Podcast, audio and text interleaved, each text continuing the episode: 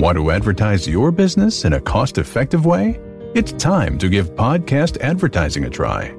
Research shows a high rate of podcast listeners made a purchase as a result of an ad they heard on a podcast.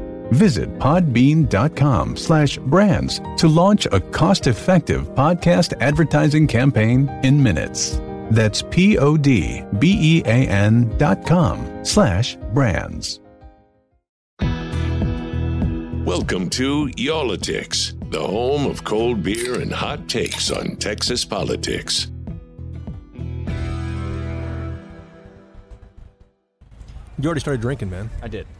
So, uh, welcome back, guys. We are on the uh, we're on a road trip. We for, the- are. for this episode. It's been a while, It has been too long. but anytime we can spend the Y'all-itics budget, I'm all up for it. do we have a budget, or Uh, are we just spending it and hoping? we, we beg and plead. Can we go here? Can we go there? So we fueled up the old Y'all-itics mobile, and we drove to East Texas. Is that what we're calling that thing? I, that thing needs? To, if it breaks down somewhere on the on the drive back, Yes. I'm, I'm going to leave it there and may set it on fire. Well, it's it, the, the truck that we drove here in is what makes me question whether we actually have a budget.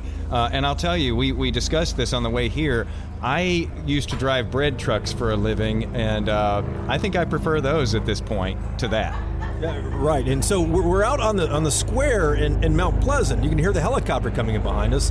I wouldn't uh, have thought we would have had a lot of helicopter action here. I, I didn't expect that one either. But you know what I didn't expect? Mount Pleasant is nice. So Mount Pleasant, well, Pleasant's in the title. It's in the name. it's and they, they've lived up to the name as well. Mount Pleasant is between Dallas and Texarkana, a little Mm-hmm. closer to Texarkana, deep in East Texas, Northeast Texas, and the square where we are right now is is happening. All, all the um, all, the businesses I'm looking out here on the, from this patio, the businesses are all all uh, you know crowded, busy. There's a lot of traffic out here. It's because this is the spot. It's the center. I mean, you're you're two hours to the slight northeast of Dallas Fort Worth. You've got uh, within I think 60 miles. We were told you can get to Oklahoma, Arkansas, or Louisiana from here. It's Wow. unlike a lot of parts of Texas in that you don't have to drive for hours and hours and hours to leave Texas. to get somewhere.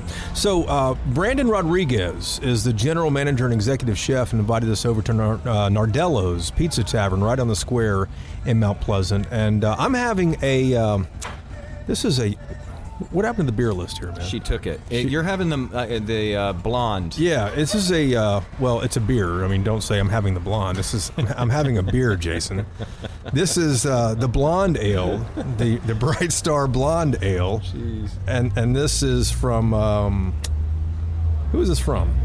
This is Backstory Brewery, Yeah. in Sulphur Springs. Backstory Brewery. And you're already uh, So- you're, about to get your second pint here. You're like burning through this here, man. You're so excited we're on the road. What are you drinking? Unlike Whiteley, I am not having the blonde. Uh, I am having uh, the, I think it's called the Martzel. Martzen. Martzen. Uh, and as soon as, I mean, because we both sat down and we said, well, since we're in East Texas, we should have an East Texas beer. And we weren't real familiar with, what is it, Backstory Brewing? Backstory Brewery. And uh, so we just kind of split it down the middle. I said, I'll take the, the Martzen and you can take, you, you can have the blonde, It- Jason. and, uh, and, and, and when she sat them down immediately, as I often do, You I thought, it? God, I ordered the wrong one. Really? Yeah. Why? I, I usually like a, a lighter. That's wow. That, that's East Texas, my friend. That right there is. Uh, that sounds almost as bad as the truck we came here in. That, that's an, an F two fifty diesel right there, Jeez. probably burning through the square uh, here in Mount Pleasant. So yeah, I, I think I just you know I prefer a, a, a lighter, more refreshing beer. Uh, but this is good.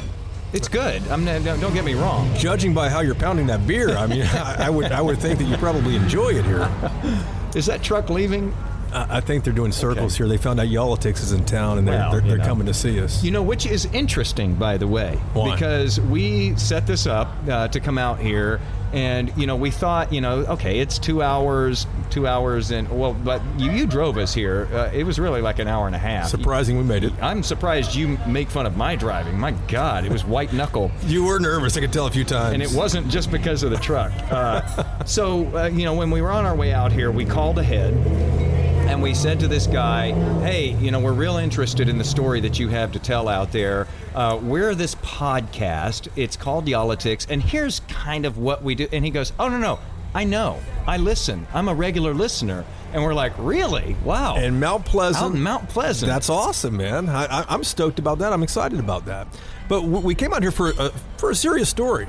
Yeah. This is, uh, you know, COVID has impacted all of us, but it's kind of receding in the urban areas in, Right. in Texas and, and, you know, nationwide too.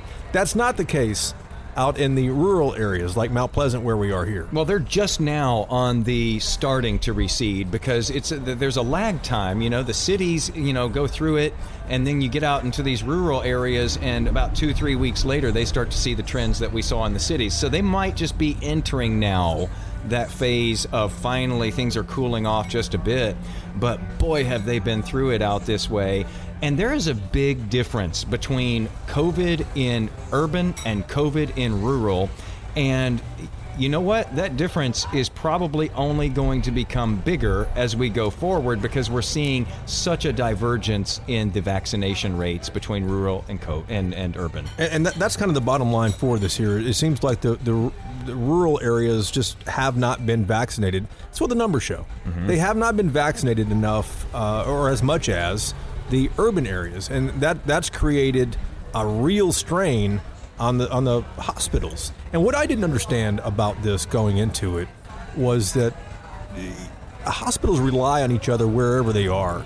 So the hospitals in rural parts of Texas rely on the hospitals in Dallas and Houston, Austin, and San Antonio. Mm-hmm. If they get overwhelmed in the rural areas, these you know they have smaller hospitals, fewer beds, and if they get overwhelmed there, they're really hoping that Austin or San Antonio or Dallas can take some of these people. Did you say San Antonio? I said San Antonio, but look, while, while we're talking about our uh, our linguistics here, you know how he says rural? He says rural. How do you say it? rural, rural, rural. You Come on, man, come Thank on. you. This looks awesome. Pizza's just arrived. This is uh, nice. I got the Islander. We might have to cut the podcast off right here. This might be It's It's got a pesto ring around it. Wow. Jalapenos. Fancy. Uh, and pineapples. Yes, I do like pineapples on pizza. I, I now see. I feel like that I got the wrong pizza. I didn't get the, the jalapenos on I'm there. glad you have the envy now, uh, but you can have a slice of mine. So you know, yeah, I do say rural because I try to say it out. You know, like, uh, yeah. My, my wife makes fun of me for saying Grand Prairie. Prairie.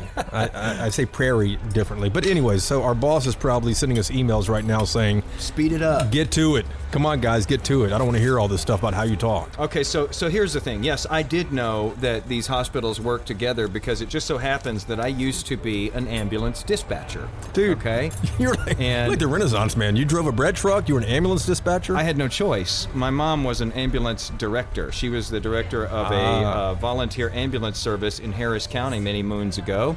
And as a teenager, I was an ambulance dispatcher, and there was a thing called mutual aid.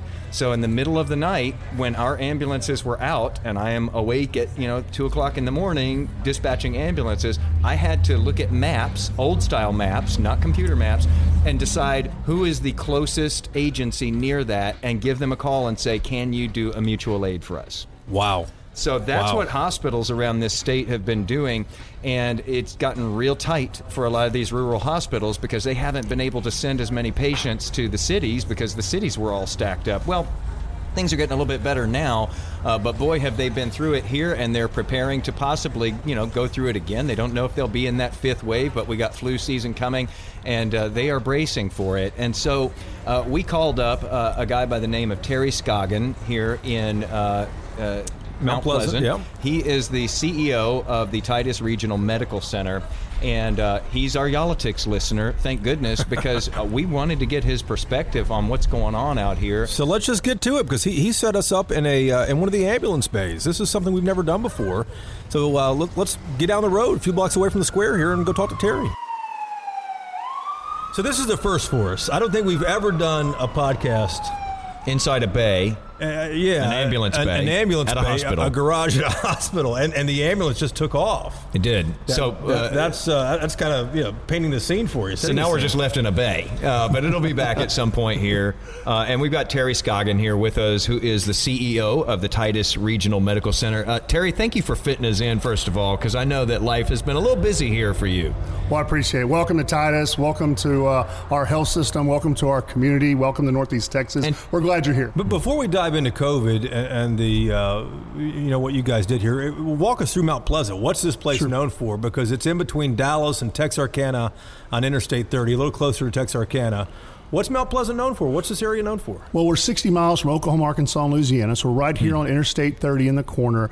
Um, we are probably the tra- trailer capital of the world, is what you know us for. So we have Priefert Manufacturing here, Big Tex Trailers here, mm. Pilgrim's Pride is here, so oh, one of the largest uh, chicken processing plants. We have everything you need, well, everything but a Target.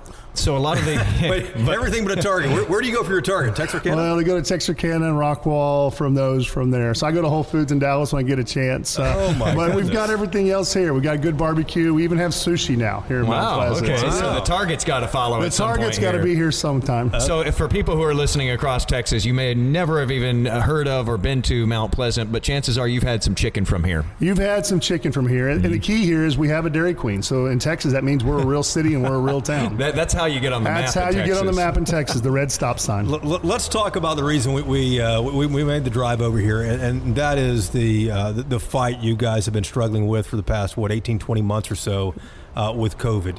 Tell us where we are today, because in so many of the big cities across Texas, it seems like things are receding. The virus is receding. It's getting it's getting better. That's not necessarily the case in a lot of smaller towns, though. And that's true. And we're about we've run about two weeks behind the Metroplex for the last 16, 18 months. This is our fourth surge. Good news is nobody around us had one, so Dallas helped us. Tyler helped us. Texarkana helped us, and it was good. Uh, July was our second when surge. When you say helped us, what do you mean helped us? You know, took transfers. They would take transfers took for patients. us. Those patients that are higher acuity, we were able to transfer them out that time. So if we've got somebody in here, the one thing about COVID that's just been unbelievable is how quick it happens. And I can't predict who it is. You don't know each individual how they're going to react to COVID. Hmm. There's so many underlying conditions, um, but we were able to get those higher acuity patients out. July was our second one. Uh, November was the third surge, and then most recently our fourth surge that started in uh, August and September, and it was our worst surge. It wasn't as many patients, but because we could not transfer out, and the Delta variant was so, um, it just transferred to everybody, and the viral load was so bad on that one that we got patients really sick, and they would come in here and get sick really quick. We we had our most mortality. We see we saw 26 deaths in the month of September in this hospital. We've never seen that in the history of 70 years of this hospital. 70 uh, years. 70 years. We've never seen that many deaths in this hospital, which takes a toll on the doctors and the nurses, the cleaning staff. I was going to ask you because you were talking about this, you know, the, the small town feel. That's what brought you here in the first place. You know the community yep. here, which, you know, is great but then it's a double-edged sword when you're you're losing people because you know these people. These are people you've you know been around and lived with and and been friends with. Everybody you know was impacted in some way. Um, we heard stories of our friends and former employees that were here crying in our ICU because they knew it was could be the end for them. And, and during COVID, you were by yourself a lot. So our team members and nurses had to step up and, and be that person next to their side. But we're the last independent hospital in Northeast Texas. Mm. Everybody else is part of a larger health system. By being that independent hospital, we were able to make decisions on our own, and our doctors came up to the table in, in March, like you talked about, and said, What can we do to help? We created huddles, we created meetings, they created protocols. They became experts um, mm. in COVID mm. and how to treat it. Terry, people listening to this might say, well, I know the Delta variant was bad, but what in the world happened here for it to be so deadly? The vaccine's been out for 10 months. Is the vaccine still uh, that much of an issue in the rural areas?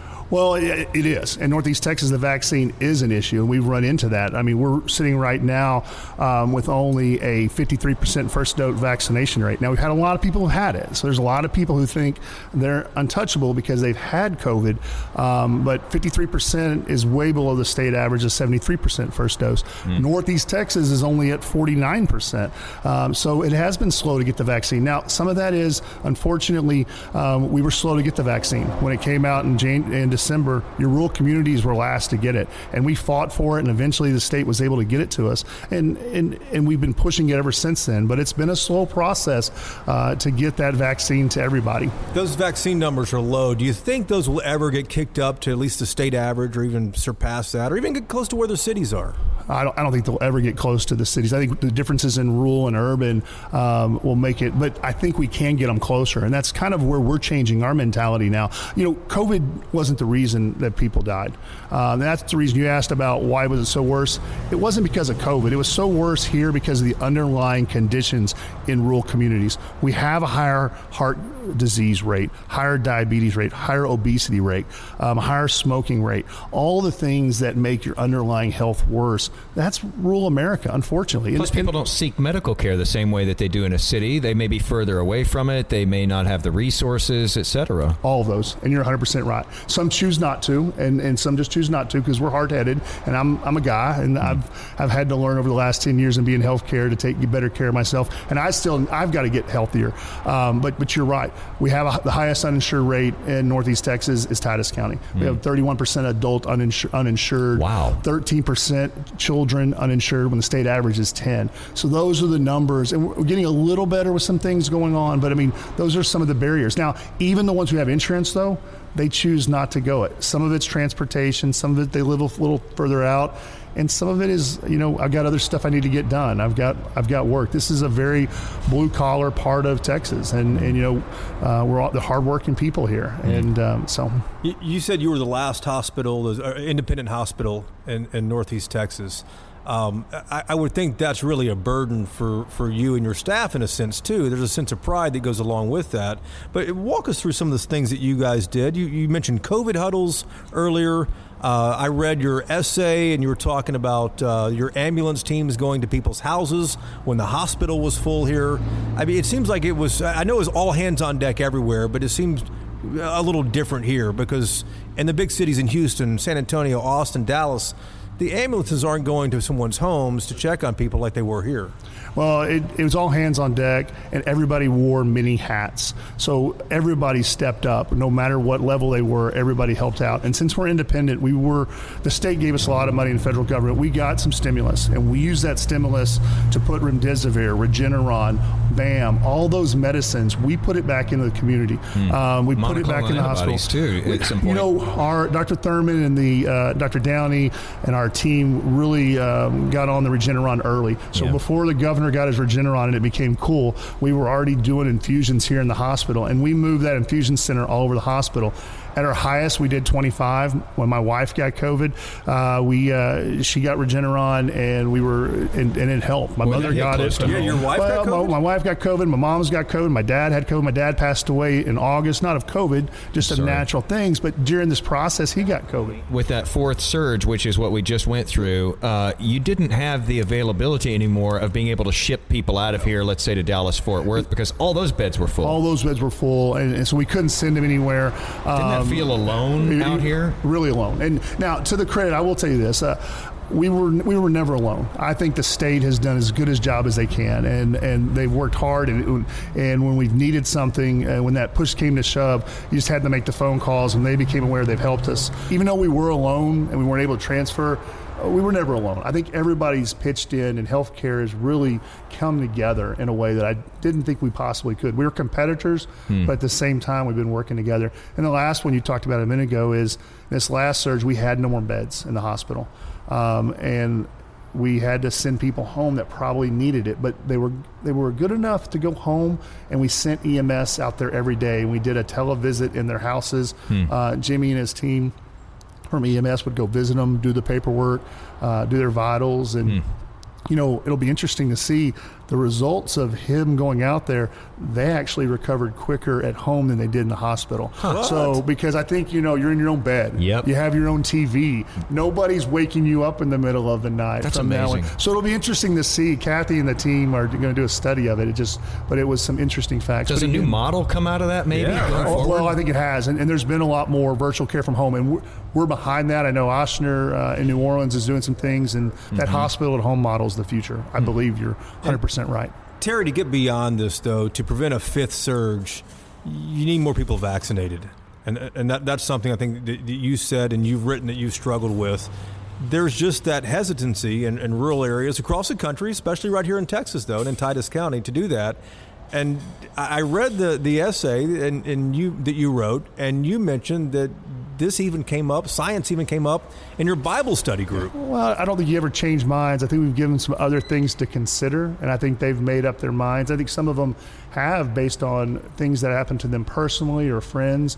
When you see a family member um, close to you, well, I've had friends who've wives who've gotten pregnant during this process, and as soon as their wives got pregnant, they were the first ones to get in line for the vaccine the next day to make sure they were protecting their wife and unborn child. Do you expect a fifth surge? And, secondly, what are you what are you preparing for for this winter? Because the last 18 months have ravaged rural Texas. It sounds like.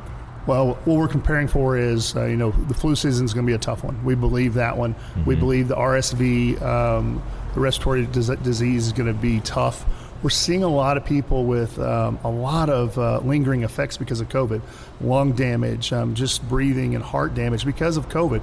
We think a lot of people have pushed off a lot of procedures because of COVID as well. May not have taken care of their heart disease. Mm. So we believe there's going to be a surge in those in the acuity in the fourth surge. So we're trying to focus on getting our ICU prepared uh, for having uh, more patients and higher acuity patients than we've this had coming before. winter. coming this winter. That's what we're preparing for really? to try and get some different equipment and get um, um, some different things to make sure we have enough um, ventilators, to make sure we have enough staff, and our staff is trained for that higher level of acuity. But Terry, you used to be a Dell guy when you were living in Austin, and that had to be high stress. And then you got out of that rat race that we talked about at the very beginning, and uh, it sounds like you've probably never worked harder never worked harder in my life. I've never I've never been blessed more to work in a career in my life, but I've never worked harder in my life. And and I think anybody who works in healthcare would understand that. You know, we talked about rule earlier and being independent. Well, I worry every day about our ability to pay bills that it, that didn't change. You know, nobody from the East Coast is investing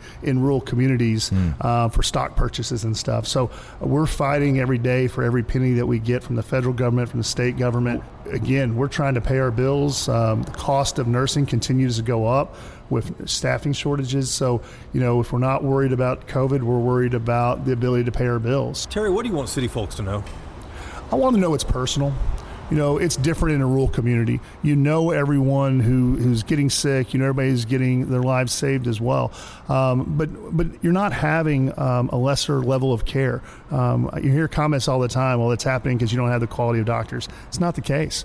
You have a lot of doctors now who want to get out of your the rat race you described. So we have a lot of doctors who move from California, from Dallas, from all over to come here because you're on the front line. This is the front line. People in rural America shouldn't have lesser health care because they choose to live in a different demographic. My, my last question Jason asked, you know, what, what would you like city folk to know? You can't talk to everybody out here. Uh, you know, there's going to be some people who are pretty remote out in the sticks. What would you like the country folk to know? What would you like the, the, the message to get out to rural Texans right Our podcast now? is big out in the fields. You never know. you never know who's going to be listening. Well, especially this time of year when they're doing hay and things like that. Uh, I want the rural people to understand one thing: get vaccinated. That's the that's the only thing that I really want to push. Um, the health care has been strained, and our nurses and our doctors, and even just healthcare in general, has been strained. One thing that you can do is to get vaccinated. I, I trust the people who've created the vaccine. I've trust the physicians who've researched it. But the, a vaccination is going to mitigate it. It's not going to get rid of it. You're still going to get COVID, and you may actually, because of your underlying conditions, pass away even though you're vaccinated. However, um, it's going to give you the ability to fight COVID better than not having the vaccine. And what people also have to understand is everybody's different. There may be a young person who's not obese, who's never smoked, no heart conditions. If they choose not to get vaccinated, that's different than a person who may be overweight, who smoked, with respiratory issues. It's the underlying conditions. Um, and why take that risk? Um, why risk the lives of your parents or your grandparents or others? Take the vaccine. Um, and let's move on. Um, it's we're fighting that battle constantly. Yeah, we've had to live this way for a long time. We, it, we, we will. Terry, there's a nursing shortage nationwide. Is that impacting you guys out here? I'll be in a meeting at 5 o'clock tonight about the nursing shortage. I'll be at a meeting at 7 o'clock in the morning about the nursing shortage. It's affecting mm. us tremendously. I, I, gave my nurses a significant increase in pay. It's going to cost us 1.4 million a year in the last few months to ensure we keep them here. Um, but we're battling the staffing agencies, battling that. Um, and I'm concerned about it. I'm concerned that um, we're creating our own issues here in Texas, and we've got to have to figure out a way to, to do it. We've got some great nurses, and I don't want to lose them. Well, we hear the ambulance coming now. We'll let you wrap up. Thanks so much for having us uh, over to Mount Pleasant. Really appreciate it. Thank you, guys. I appreciate it's it. It's enlightening, Terry. Thank you. Thank you, guys. All right, so uh, th- that seemed like a natural ending when the ambulance was coming uh, there right. to uh, to wrap things up. But uh, what a perspective! What you know, incredible things they've been through in this local hospital. But you know what? You multiply that all over Texas, it's the same thing uh, that they've been through in all of those. And it is. And think think about what the, some of the things he just he just mentioned there just a moment ago. They have what four ambulances for this Mount Pleasant for Titus County, Texas, Northeast Texas. They've got to park two of them because they simply don't have the staff. Mm. He has 200 nurses at Titus Regional Medical Center. He's short 65. He could fill another 65. And he's given a lot of them big raises, but you know, it's hard to hang on to them these days because nurses are so in demand that, you know, they can you know, almost name their price in some places. It, exactly. And I was asking him a little more about, you know, why some of this labor shortage is really being exacerbated here. He said the people can go make the same amount of money and have a lot less stress. Mm-hmm. I can't imagine not just what these folks have done here in Titus County, but but the medical staff at hospitals all across the state, mm-hmm. all across the country, or the world for that matter, stress to the bone on this thing. And these and these ambulance drivers and these paramedics have been have been working like this. Yeah, it's just I, and I, I get it, man. Stack on top of that, though, what he's talking about, especially in these rural areas. Not only are you understaffed and you're stretched and you're going through these horrible, stressful days and you're seeing these awful things happening to people, but you know these people. Yeah. You know them personally. Yeah. Think of the toll that ha- that has taken. So uh, we're going to take a quick break right here, though, um, and uh, we'll be right back.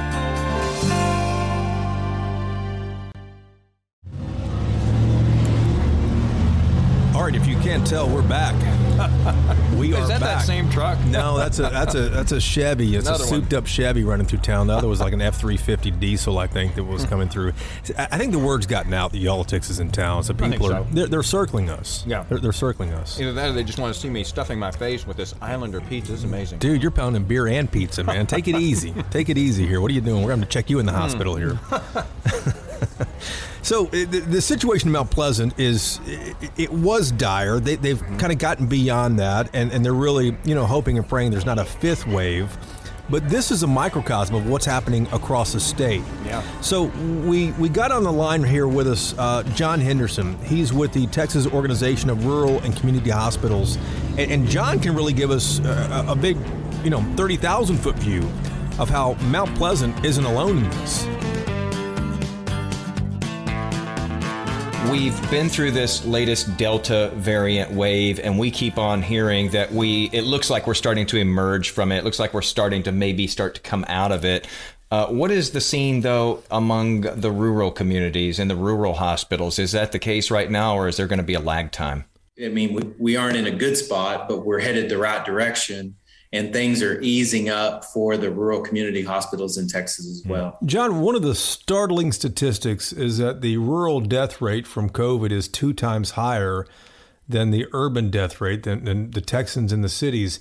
Is that because of fewer vaccinations in the rural areas, or is there something else at play here? Well, it's it's probably multifactorial, but that vaccination rate is the driving factor, and it breaks my heart, Jason. It really does you know you you've also got comorbidities around you know health and wellness and diabetes uh, insurance coverage and all those things uh, play in. But more than anything else it's the uh, unvaccinated rural texans that simply have worse outcomes when they do get covid than than those obviously that have had the vaccine John, one of the other big differences, of course, is how rural hospitals are set up. And for us city folk, uh, I think that we tend to assume when we hear a hospital that's out in a rural area, we, we tend to think it's just a smaller version of the one that we go to.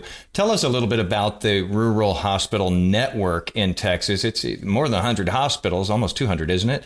and it's it's set up differently. You you may get to an area where there's not an ICU anywhere nearby rural is not just a small version of urban. The state definition of rural in Texas is county population of 60,000 or less And by that criteria, there are currently 157 rural Texas hospitals. But more than half of those don't deliver babies. Uh, more than half of those don't do surgery. And most, like 75, 80%, don't have an ICU bed. So hmm. they're they're small, they're limited services. They all have an ER so that they can treat, you know, uh, strokes and heart attacks. But when it comes to acute, high level uh, illness or injury, uh, most just aren't equipped to handle that. And to take that one step further, real quickly, it used to be common that with these really critical patients, you could always uh, send them off to one of the urban areas nearby to get into their ICU. But when all of those have been stacked up as we've been going through these surges, that hasn't been there. At times, three different times during the pandemic, there has been absolutely no ICU bed capacity in Texas. And so our members who found themselves you know, stretched and unable to transfer were required to deliver ICU level care in a situation where they might have only had one ventilator or two ventilators. Um, it, it, was really tough circumstances uh, several times, the most recent being in September. John, there, there is some good news. It's it sounds like on paper at least, but I, I, want to gauge you on this as well too. The legislature just allocated how to spend the 16 billion dollars in, in, federal relief money that uh, uh, Congress just allocated and President Biden signed. Uh, Two billion dollars, two billion dollars is going for the COVID 19 nursing surge.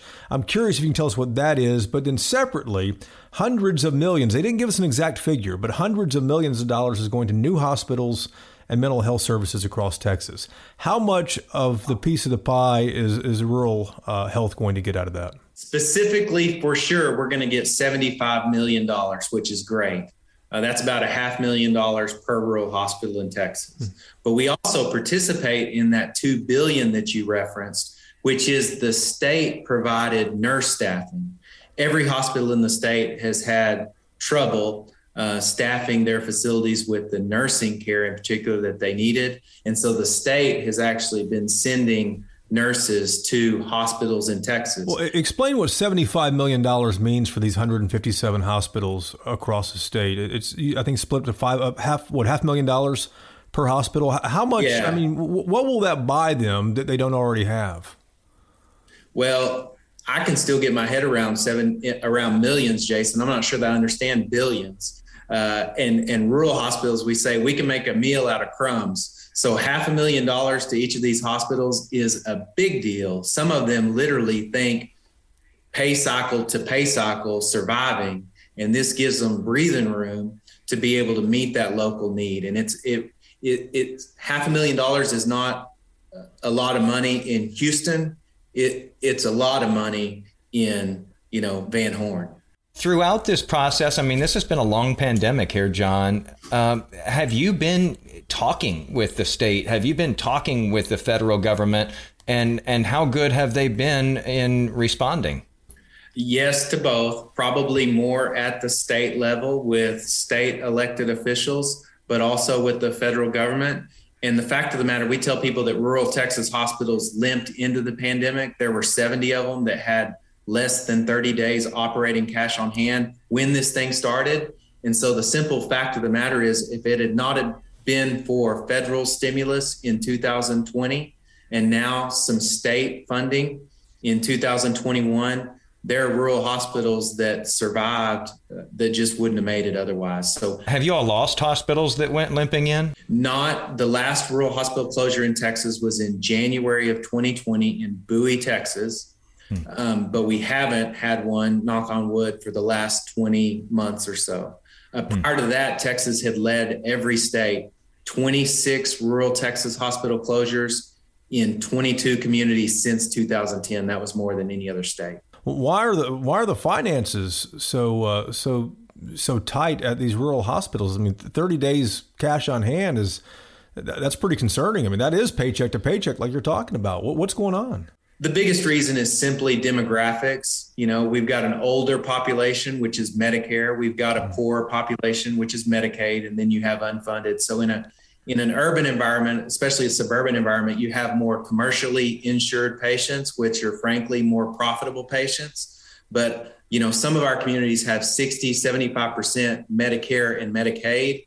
And, and you just, you're doing good if you break even on those. And we've been subject to, you know, Medicare cuts through sequestration at the federal level and Medicaid cuts at the state level. So it just makes it a really hard operational environment the ad council i mean this is something that's happening happening nationally. The ad council just came out with this plan to produce seven different stories basically that they're hoping to put out there that it's psas public service announcements that they're hoping to put out there in front of rural communities and they feature rural people real people. And it's interesting that out of the seven that they're doing nationwide two of them uh, feature Texans. Is that going to help for people in rural Texas to hear from rural Texans who say, I got the vaccine and here's why, and you should too? It will probably be incremental improvement. Um, but I'll tell you what I know won't work is someone from Austin or Washington, D.C., telling a rural population that they need to get the shot. I worry that we're approaching the point where we've done about as much of that as we can do and convinced everybody that's uh, able to be convinced. And unfortunately, what it might take is friends and family getting sick and not making it, which we're starting to see in rural communities, and I hate it. Anecdotally, there's a there's a rural hospital in Central Texas that has actually started vaccinating secretly um, people that who are publicly very anti-vax, and what they've been telling them is we can keep a secret. and, and it's related to people in that community that that got sick and passed away. Um, but but it's a weird dynamic when you're having to mm. tell people to come in the back door of the clinic to get their shot, and then and then still publicly uh, speaking out against it. it, it but that's where we are, isn't yeah. it? I mean, in, in a lot of communities, and and and and with that example there in Central Texas, when they started offering that, have they been pretty busy? Have a lot of people been taking them up on that? Well, you know, it, it's it's probably not overwhelming numbers in urban terms, but in but that's the way they're moving the needle in rural communities. And my advice to them, frankly, has been whatever it takes. I mean, we aren't trying to win a pride war. We're trying to we're trying to keep people safe. What, what town is this? Mm-hmm. What, what, city? uh, we, hey, John, we can keep a secret too, man. What, what town is this? it, it, came from a friend of mine in Clifton, Texas. In Clifton, okay. Goodall Witcher. I'm not sure that I have his permission to share that's that, and I'm not. I'm not trying to out anyone, but that's where. Can, can we can we say Clifton, or do we need to cut that out of the program? Uh, you can. It's it's west of Waco. If you okay. don't know where that. All right, uh, John. I want to ask you this. Uh, we we talked about how the surge started in rural Texas before we really saw it in the rest of uh, urban and suburban Texas, and you all have been through four waves now. Uh, what are your concerns going forward when we talk about this kind of vaccine, not hesitancy, vaccine resistance in rural areas? What are your concerns going forward? This might just continue to tumble forward like this with wave after wave as we see it disappear a little bit more in those more urban areas. Yeah, you know, early on we we were under the false perception that some rural communities, because they're isolated or you could social distance, might be able to avoid this. And what we've learned is if you've got a highway or a diner or a truck stop, you know, it the virus will find you. And the only way for us to work our way out of this that I've seen so far is uh, well, two ways: vaccination or immunity by getting sick and and there's one of those that to me is the easy path and one that is just a really hard path. And so i worry that we're going to get there one way or another. I, I would prefer it's the vaccine rather than you know continued stress on the healthcare system continued sickness and death in these rural pockets of the state where we just aren't where we need to be with regard to vaccine. John is there any one specific pocket of the state that you're really concerned about uh, east, west, north, south, central that that uh, is, is exhibiting issues or, or things you can't get over? So generally speaking, the, the very best vaccination rates in the state are in the border communities.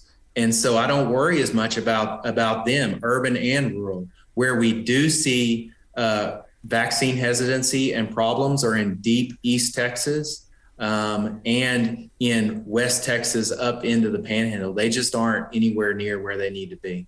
Hmm. John, I know that you have overseen this from sort of the, the 10,000 foot view, uh, looking at all of the rural hospitals around Texas, but you've done so through the lens of a guy who used to be the CEO of one of these hospitals in Childress for many years. And I'm just curious, listening to all of the different stories that you've probably collected from these places across the state over these many, many months and actually years now, has that been emotional for you? Yes. Um, and, and I have current CEOs that tell me, you know, well, you know what it's like. And I say, no, I, no, I don't. I had bad days. I had, you know, disasters, but I never went through anything like this for 18 months. Uh, so it's emotional for me because I see the toll it takes on them and those frontline healthcare workers and nurses.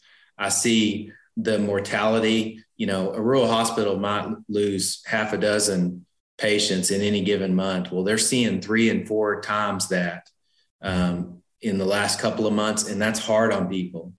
Here we are. I don't want to say we're on the back end of this because the rural hospitals clearly aren't.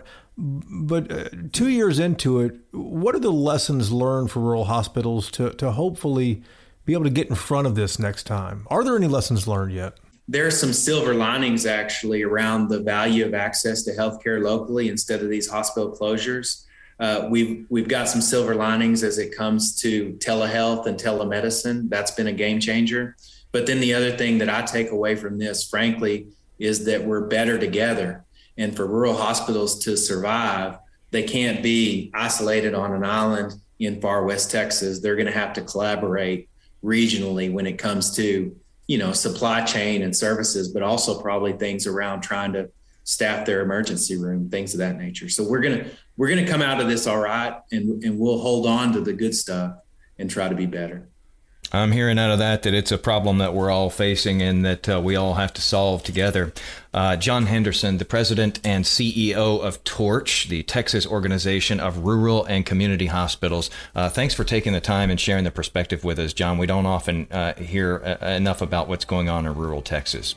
Hey, I enjoyed the visit and I appreciate y'all telling our stories. And that, that is encouraging to hear him say that because you have to have that attitude going into it. What, what I didn't know going into this podcast was that all hospitals are not the same. And uh, the, the financial struggle on top of what these hospitals are going through out in rural parts of Texas, yeah, that's unbelievable. You hope, though, that there's a lot of lessons learned here uh, going forward, and that maybe that makes it easier the next time, God forbid, you know, we, we go through some widespread things like this. Um, it just seems like those relationships have really been built, you know? Right. And the federal money is really going to help out, too. Uh, you know, our first guest in this episode um, was Terry Scoggin from Mount Pleasant here was talking about the federal money they've gotten and how they can spread that million dollars out. There's been a lot of fights over the funding, over approving, uh, uh, over approving funding. I mean, yeah. look at the fights that we've seen in, in Washington over these last you know couple of years. It's gotten partisan in some cases.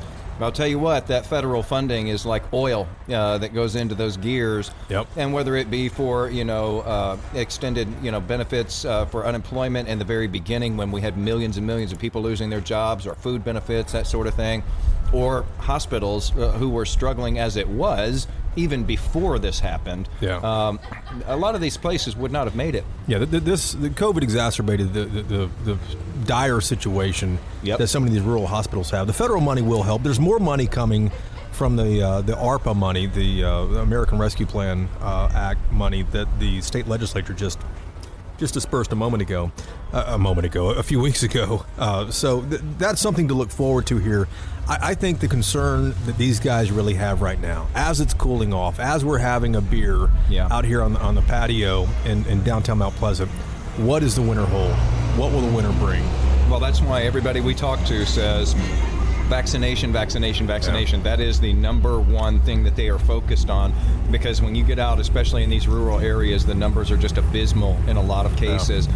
And you know, we you know we talk about vaccine hesitancy. It's it's gone from that to vaccine resistance. And, you know, and, and it's and it's it's tough to convince people. It was interesting to hear John Henderson and Terry Scoggin both mention that some people are getting the vaccine quietly. Quietly. quietly They, I- they want to be protected. They don't want anyone to know, and everyone's just fine with that. I will tell you right now that in my life, I know people.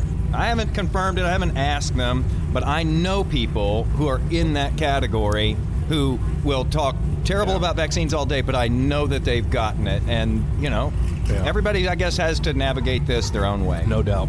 Well, we've had a, uh, a Camaro pull up here in the curbside parking at Nardello's in uh, Mount Pleasant, so we probably ought to let you go. Uh, either that, they pulled up the curbside parking, or they want Wheeler's autograph. I feel like we're at a car show almost. I'm going to go start up our beast and blow them all away. Yeah, it was it would scare them all away, man. Thanks so much for listening. We appreciate it. And uh, as always, let us know what you think. You can hit me up at Jason Whiteley, or you can hit Jason Wheeler up at Jason Wheeler TV. And uh, reminder, I should have mentioned this early on. We have a phone number, we have a hotline, and we'd love to hear from you.